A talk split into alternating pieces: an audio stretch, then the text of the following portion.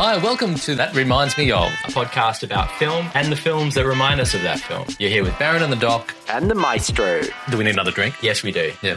Baron, my friend. Doc, how are you? I'm very well, and I'm extremely happy to be at the Capitol again, but in a different location this Yeah. time. Where are we? We're upstairs. This is the level three foyer or something. Um, we're between the lift and the men's toilets at the moment. It's prime location. Yep, exactly where we belong. Yes, and the good folks at RMIT have allowed us to film here, so we're very grateful for that. Uh, we actually chose this spot because it's a little quiet, it's a little out of the way, um, although we will probably get interrupted a number of times while up here with people going to the toilets. Just gonna have to live with that. I can't wait to be interrupted. like, it, it's such a it's a mystery box. Like, who are we going to get through those doors? Who will, when the elevator dings, who will it be? Do you know who it could be? Tell me. It could be Mark Leonard Winter. Mark Leonard Winter. Yes. Who's Who that? he happens to be, well, he is an actor come director who has directed his first feature film, and it is called The Rooster. The Rooster. Yes. Uh, great new Aussie film. I would say in maybe in the style of Blue Tongue films, perhaps you might you might say, um, but it's not. It's its own thing. Um, I think he produced it with his wife and some others. Yes. Yeah. Well, we saw it last night here at MIFF, and it was another packed audience. I think that's just probably something we don't have to say anymore, right? Like every screening is a packed audience. Well, we're, the good ones are, and we we've chosen the good ones. Maybe that's what it is. Yes. Um, I love it, man. When you when you go to a screening at a festival and it's brimming with people, the energy that you get from that is next level. It's something you don't get anywhere else. You don't get it in a megaplex. It's a festival thing. I have a brief moment where I don't want to sit so close to people. Yes. Uh, and, you know, usually during MIFF, it's really cold, everyone's coughing.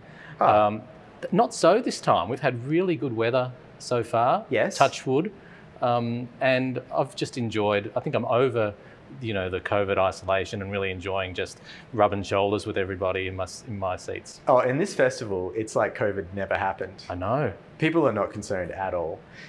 I will say that the variety of cinemas that, or theatres that we have, converted theatres, that's, a, that's the festival way, uh, provides you with a variety of comfort levels of seating. It does. So you're, you're either right next to each other, or you have a bit more space, or you've got a chair that folds up and down with zero padding, Yeah. uh, or very minimal leg room so that you've got your knees up around your ears. It's all part of the experience. I think there's a there's a comfort axis and an atmosphere axis. Yes. And there's a sweet spot somewhere on there.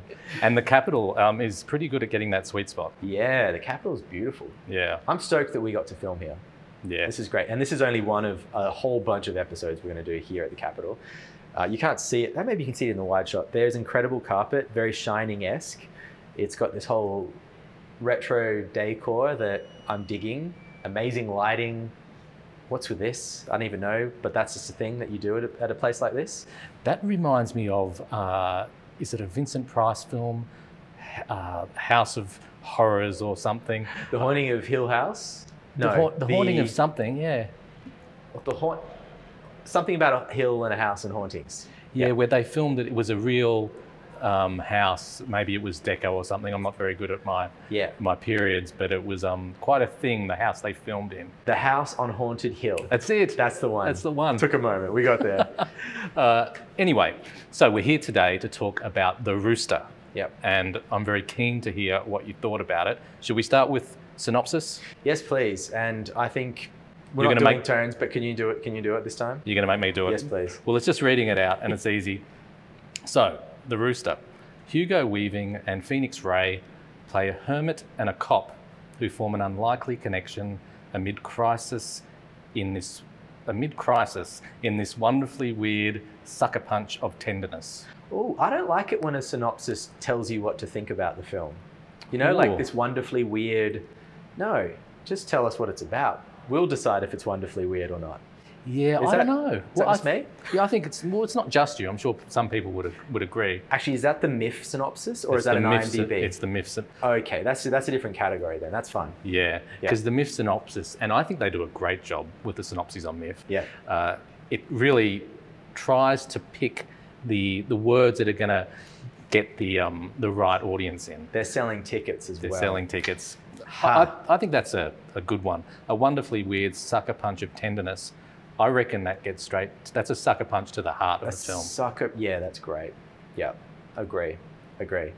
Um, that synopsis with Mm. the sucker punch makes me think of Punch Drunk Love, which actually, not bad as a potential reminds me of. Not where we were going, but anyway. That aside, let's talk about the film first. What were your thoughts broadly? Well, it took me a while. Like it's a slow burn of a film, and for I, I don't know how long, fifteen or twenty minutes, Yep. I was enjoying it, but um, I was sort of saying, well, to myself, okay, well, what do you got? Where are you going? Uh, so I, I was just on the fence, Yep. and then Hugo Weaving arrived I was going to say 15 or 20 minutes is how long it takes for Hugo Weaving to arrive. to arrive, and not, it was great before that. Yeah. Um, but I just hadn't worked it out. Yeah. Hugo Weaving arrived, and it just his performance blew my mind. I would say that um, up until the point that Hugo Weaving arrives, it's a little bit of a I don't know what this film is. Is this going to be very depressing? Is it going to be one of those films that is a bit artsy and you know Mm. Maybe doesn't get to the point? Once Hugo Weaving arrives, I think you, you start to feel like okay, this is going to resolve into something pretty interesting. Well, let's talk about. We'll, we'll get to Phoenix Raei as well in a sec because Yeah. he was e- equally good in a different Yes. way. I would would argue, but Hugo, I've always loved him. I think any Aussie loves Hugo Weaving, but I've never really seen such a amazing display of actorly delights Mm. as this performance. Like he he puts every aspect of his body into the performance. When there's close-ups of his faces, his his eyes, his lips, his sounds, everything uh, are working like an orchestra to to bring us something amazing. I think part of the reason why this this performance is so great is that he's been given a great role as well, Mm. and it has allowed him, like you say, to explore a lot of emotions and a lot of nuance in emotions because his character's a little bit cracked. He's playing a guy who at any moment could just go left or right, veer off in a random tangent, and there's a lot of built into the character. There's a lot of like hidden emotional things for him to mine. You know, lots of trauma Mm. from the past. So doesn't that uncertainty, not knowing which way he's going to go, just you you feed off that as the audience, and even though it's a slow burn of a thing, uh, anything could happen at any stage. Uh, so it's it's kind of exciting as well. controversial, but is it a thing for Australian actors at some point when they get to 60 something to grow a beard, wear a singlet, and just sort of let it all loose? Are you referring to me? To you, yes, yes. Given my debut performance in Late Night with the Devil. yeah, exactly, exactly. No, I was I was thinking that we've seen we've seen a number of Australian actors go that Mm. route recently. Pretty much all of the greats, sort of at a certain point, that's what happens. Well, I think actors actors are never shy for for starters, but as they get older, the Hugo Weavings of the world seem to care less and less Yes. about you know vanity. You know, maybe the reason that's in my mind uh, to a large degree is that movie Rams. Did you see that? Rams. Actually, good. No. A friend of mine wrote it, and it did quite well. It was in cinemas, had a big release. Yep. And yes, it has Sam Neill in it doing a Hugo Weaving, or vice versa. Aren't they both great? Yeah, amazing. okay, well, Phoenix Raei, what did you think of him?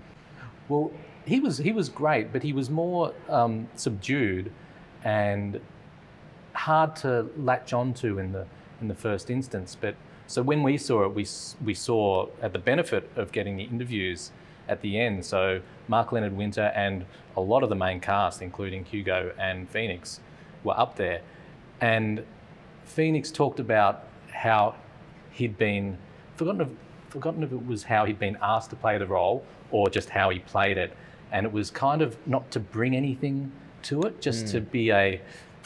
I don't. That, that sounds like it's, you know, not great, but it really was great. He's like a, the proxy for us as an audience. I thought so we can just experience the movie through him, and he was he was just wonderful in it, but gave us some space to kind of live it as well. It sounded to me like because he, came right off the back of a TV show in the in the US. It Mm. sounded to me like he didn't actually have a lot of time to prep for it. wasn't given any rehearsal time. I think he met Mm. he met uh, Hugo Weaving the day of filming or the day before or That's something right. like that.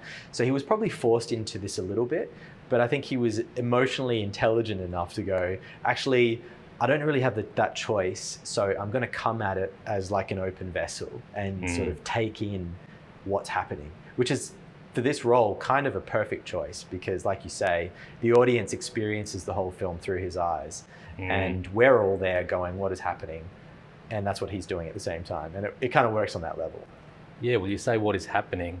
It's things are happening to him. Right. Yes. So from the very outset, without giving things away, things are happening to him, and he's just having to absorb that, and you can feel them being absorbed into into him, and and perhaps by him not um, giving away too much, you you feel that tension, and then there's there's a few uh, points where he he does explode into you know emotion, usually with Hugo Weaving, and because of Hugo Hugo Weaving's char- character. Um, I, I agree. Yeah. yeah. I think you know he's not a very. Now that you put, put it that way, he's not a very active character, which you know is probably part of the reason why he has less. I feel like as a performance, he has less to work with. mm. Um, it's not just the fact that he's taking the audience on on the journey, but he is just things like things are just happening to him. He's Mm. not really making a lot of strong choices throughout most of the film, and normally I would say that's a bit of a like a bit of a negative, and maybe that's one of the weaker points of the film. But I think for what this film is, and the fact that you're spending so much time just in awe of what Hugo Weaving's doing, it's okay that he has a less active role. but also there, there are points that he he does get exuberant and Yeah. that's all the more exciting because we're not used to it with his character so i Mm. think that the dynamics of how he how he changes at moments you know is makes for good uh, a good character arc we've raved about the actors a little bit. I think this is very a very solidly directed film as well. Mm. the, the direction from mark leonard winter was just superb Yeah. Like it's like a, you could just tell it was a very singular vision that he had, and was allowed to explore it. So that that's probably the unusual thing Yeah. that someone, or maybe maybe people did come in over the top on certain decisions, but it doesn't feel like that. It feels like this was the film that he wanted to make, and he and he got to make it, and he got to have Hugo Weaving in it, and he got this amazing location, which I, I think is his neighbourhood where he lives. Yeah. uh, so really credit credit to him. I hope we can have him on the podcast one day. totally credit to him. He to pull this up, you can tell it's a very personal story and in the Mm. Q&A afterwards he, he talks about that like this is something very close to him. It's based off of his own experiences to a degree. Yeah. And so you know to be able to to make that film that you want to make without people talking you out of it is, is huge. I think that's huge. And he's done it and he's done a great job of it. Okay. Well, well, this show isn't called talk about random things about a film. It's called No. that reminds me of. Yep. So why don't we start talking about the other artworks that it reminded us of? Yes, indeed. Let's, while I get my very slow reacting iPad to. yep, there we go. Got it. So, um, sh- do you want to go first or shall I? Um, I want you to go first. Okay, so I was reminded of a film called The Peanut Butter Falcon. which I've heard of but I've not seen. So please explain. Sure. Starring Shia LaBeouf and Zach Gottsagen, who is a delightful fellow with Down syndrome. It's a story set in the South in the US. Absolutely beautiful. And it follows the journey of Shia LaBeouf's character, who's a bit of a down and out vagrant, you know, on his way from one place to another, um, who comes across this other fellow who has Down syndrome and has run away from home and is obsessed with uh, wrestling. And the two of them just bond and become best mates, and it becomes Shia LaBeouf's character's mission in life to, to get this fella to a wrestling camp of sorts, like to learn from the best. And so and it's almost kidnapping, basically, what he's doing. But the two of them have this great interplay, and um, it's all about male maleness in a world that's very complicated, um, and their love of each other is very uncomplicated. They're just best mates. So it's another another buddy film. Yeah, If we trace the history of our podcast, Yeah. I think we'd find quite a few buddy films. absolutely. Maybe this is a buddy podcast. Right. It is a buddy podcast. It is a buddy podcast. We are buddies, and our affection is carrying this podcast. That one makes me think of Rain Man as well. yeah, there you go. Um, Two two blokes, you know, one one with a, a disability, but both bringing them you know, different things to the relationship. Yep, hundred percent.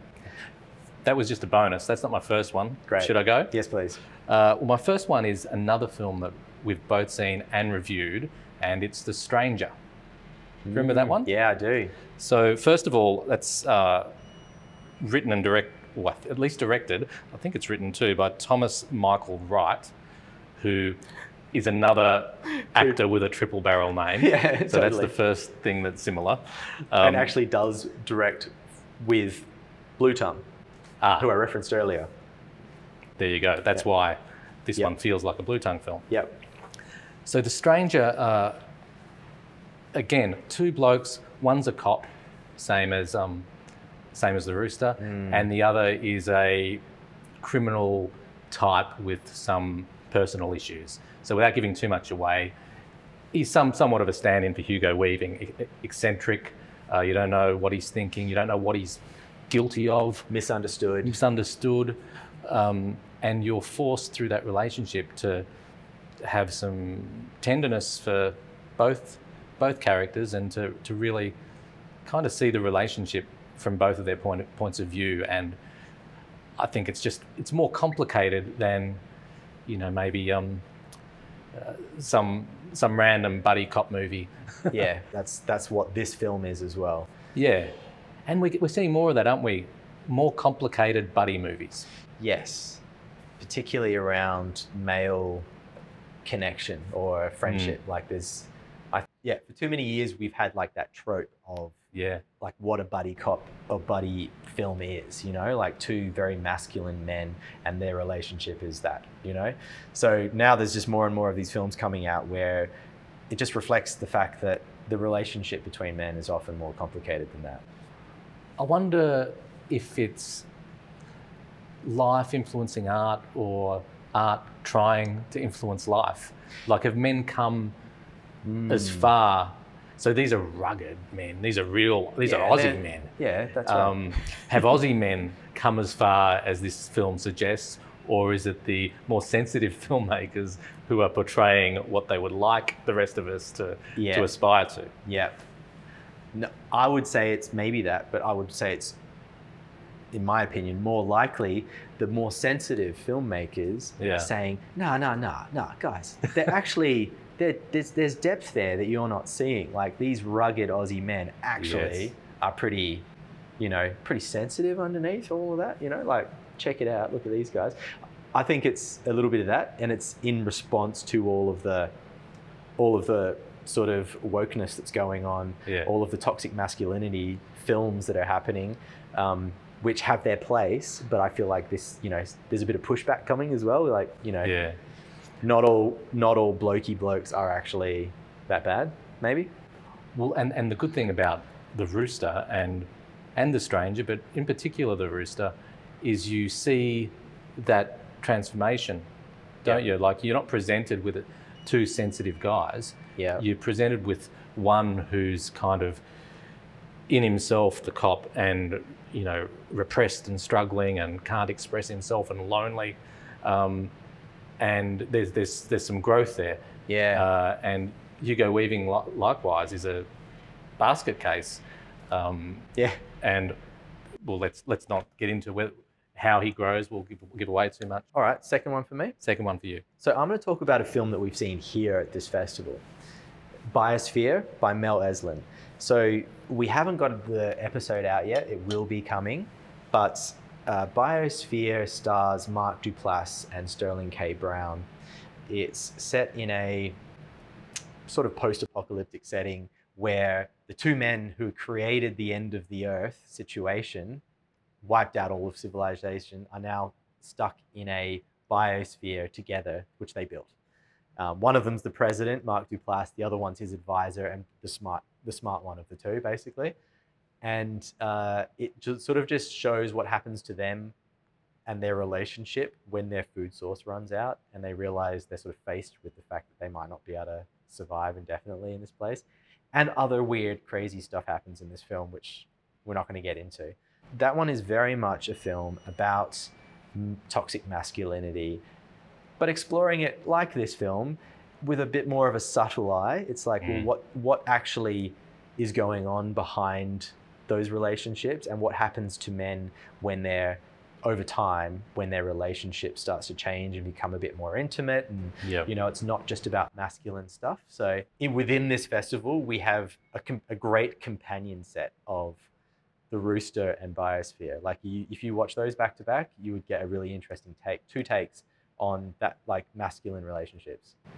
It's incredible when you you watch things in close proximity, you inevitably start to make connections, Yeah. don't you? true That, that's why so often we'll mention films that we've reviewed or you know watched watched recently because um, you can find overlaps in almost everything. I think this one, Biosphere and Rooster, have obvious overlaps. Yeah. Um, but even in, in weird weird stuff, I can think of other other films that we'll probably cover in future episodes. second one for you doc Second and final one for Yes. me is The Fisher King by Terry Gilliam. Uh, wow I haven't seen it for many, many years, but I, I, I remember the, the crux of it. Um, and it's Jeff Bridges is this guy who's super confident and uh, he's a DJ and he causes, um, he causes the, some deaths. So he's got this thing on his conscience. uh, and then he meets this. We can give spoilers of our references, surely. yeah absolutely i mean we're only not giving spoilers about the festival films because they're so fresh and they're not even in cinemas yet around the world yeah Yeah. So he he meets the Fisher King, who is Robin Williams, and Robin Williams is was previously a professor or, or some something like that, but had a tragedy occur in his life. It happens that um, Jeff Bridges was inadvertently responsible for it, just as a side thing, um, and he's just gone into sort of his own little world of mania. Um, he's kind of like a he's a he's a Don Quixote character, and the film really mirrors Don Quixote. Hmm. yeah Um, cool So again, you've just you've got the the guy on his own journey, depressed, guilty, meeting this eccentric character, and between the two of them, they kind of work off each other and help save their worlds. Beautiful. It's been, I think, I don't remember when I saw that film. Maybe I was like 10 years old or something. So I need to revisit it. Actually, what kills me how many films there are that we saw Mm. years and years ago that you remember were Yeah. great, but you just, like, how are you going to have the time to catch up on all those old great films, plus all of the new great films that are coming out? Anyway, that's on the list. And my memory of it is probably faulty, so forgive me, viewers, if if I've got that wrong. But I think that every time I'm talking about an old film, I'm like, I'm giving this synopsis based off a, a probably very flawed memory. thirty-year-old memory. yeah. But hey, we don't do research. What are you talking about? There- There's one one thing that I do remember from the Fisher King that that is a bit similar though is the maybe this is just Terry Gilliam rather than just Yep. that film, but the cinematography um, is quite unique, very very chaotic. Um, I think that is a Terry Gilliam Yes. thing, isn't it? So you've got different angles where you you're always always made to feel uneasy, Yeah. and that for the Fisher King is kind of representing the the mind mindset, the state of mind of the of the characters. Because they're kind of nut jobs, right? Or one of them is, right? The Fisher King is. Well, one of them's a nut job, and the other is sort of in his own turmoil as well. So Mm, very yeah. similar to the to the rooster, and likewise with the rooster, some of the shots, like when I'm, I'm picturing the tops of the trees where you're looking up, Yep. and the trees are sort of swaying, and as an audience member, you are feeling uneasy, and you're you're you're feeling like you are in a um in the headspace of of Phoenix Raei, Yes. who is you know going through a difficult time. He's basically unmoored completely. Mm. He's left his job. He's in the middle of the wilderness. He's shacked up with a with a homeless person or a hermit, essentially. Yeah, Um, and they're just being crazy together in the in, in the wild. unmoored is just a perfect description. That's exactly how he feels. He's he's got nothing to hold on to. And how weird is it when, and it, it's, it's handled well in the film, when he puts his cop's uniform back on? Yeah, You, you get a real sense of you're no longer seeing the man as a free, unmoored, untethered kind of person. He's suddenly got this like heavy weight back on him. Mm. Yeah, it's interesting. Well, I'm feeling the heavy weight of how many more episodes we're doing in MIFF, so I think we better close this one out. Short and sharp, Short and sharp. That's what we've tried to do. which is probably not. What do we got? 30 minutes. 30 minutes. Minus a few with edits. We'll be all right. Perfect. now, I love this one. We need to get some hilarity in the episodes back. Um, so, Yeah. so let's hopefully get some some um, so far the films have been relatively heavy uh, and i think we've got more of them to come so i'm hoping there's some light comedy uh, even just some weird quirky stuff just to just to mix it up a bit yeah. Great. Anyway, oh, one last thing. yeah Mark Leonard Winter. I was just about to give him another, you know, rap. Yeah. Um, but in the screening, it was su- such a nice moment Oh. when I think we both yeah we both went to the bathroom halfway yeah halfway through because we would have been both both tanked as usual. um, and there and there he was. I think it was the at least the Australian premiere, probably the world premiere. I think i think it was the world premiere it was, and he was uh, outside the the door, um, basically in a praying position, looking through the window, and he was so you could you could tell he was so enthusiastic and nervous about how it would be um, yeah how it would, would be received. And I can say with some confidence that it was received beautifully as well as he could have hoped. when they when they say that this is a filmmaker's baby Hmm. he really did remind me of like the expectant father just waiting outside the door and hoping this baby would be delivered and people would be happy with the result it was beautiful Actually, when I when I when I went to come back in, yeah um, he, he was there and said, "Stop, stop, stop," uh, because he was watching a scene, and we then watched for just a couple of seconds this the scene together. I think it was the nude scene. And he didn't. wa- Oh, that's great. And he didn't want you to create a distraction as you were walking in for the audience. Is that why? Was he saying just wait a second? Oh, maybe then- that was And it. then he was letting you know when it was safe to go in. Maybe that was it. I was Wow. I was sort of half hoping that it was just so we could share that moment of watching it together Could have been it. either. behind the Could behind been the either. doors. Beautiful. Well, um, that is another MIFF film that people need to go see. Uh, it's an Australian film. Support it. And should we wrap it up? Wrapped up. Wrapped up. All right. See you at the next one.